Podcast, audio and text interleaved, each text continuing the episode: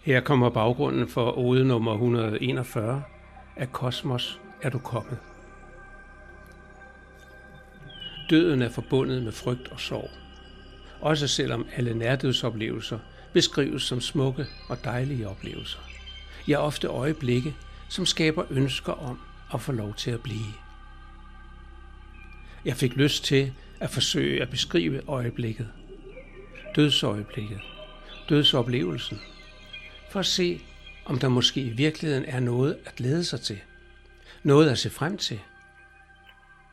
Måske handler det slet ikke om farvel, men om velkommen hjem. Her kommer ode nummer 141 af Kosmos er du kommet. Jeg mærkede en smule vemod, da jeg forlod min fysiske krop. Blev lidt trist, da jeg kiggede tilbage og så det gamle og slitte hylster bare ligge der. Det havde gjort sit bedste og tjent mig trofast og lojalt gennem næsten et helt århundrede. Men min opmærksomhed blev tvunget fremad, og jeg berusedes af en alt overskyggende følelse af glæde og længsel. Jeg vidste, jeg var på vej tilbage til mit åndelige ophav, den kosmiske bevidsthed, der svæver stille mellem stjerner og galakser. Denne evige og uendelige væren, som favner alting, som er alting og jeg mærkede, hvordan alle mine jordiske sanser smuldrede bort og gjorde plads til sansen over alle sanser, intuitionen. Og sammen hævede vi os nærmest i det uendelige, højere og højere, større og større, for til sidst nærmest at eksplodere i et stort, hvidt lys. Og i stilheden, der fulgte, lå vi os stille falde indtil vi fandt hvilen i altet og med altet. Jeg mærkede, hvordan denne bevidsthed, denne gigantiske væren, samlede sig omkring mig, nysgerrig og spændt på at høre om mine erfaringer i den fysiske verden.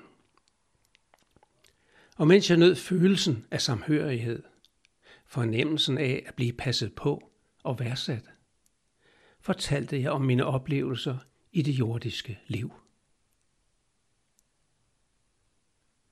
Jeg fortalte om glæden ved synet af de første forårsblomster. Og jeg forsøgte at forklare lyksaligheden, når duftene kærtegnede min lugtesans.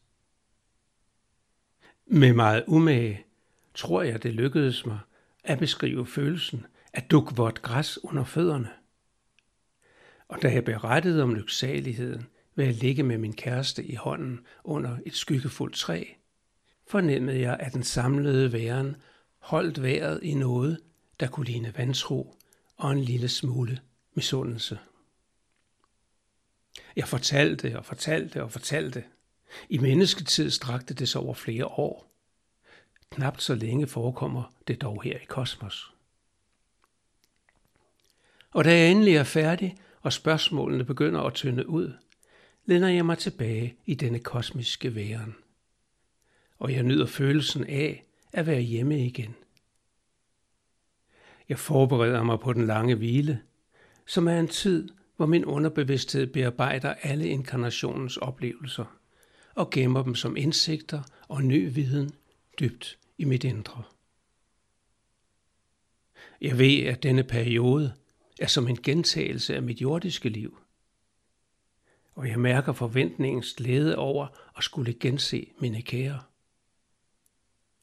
Med det, der ville have været tårer i øjnene, hvis jeg stadig havde haft min fysiske krop, beder jeg intuitionen om at påbegynde rejsen.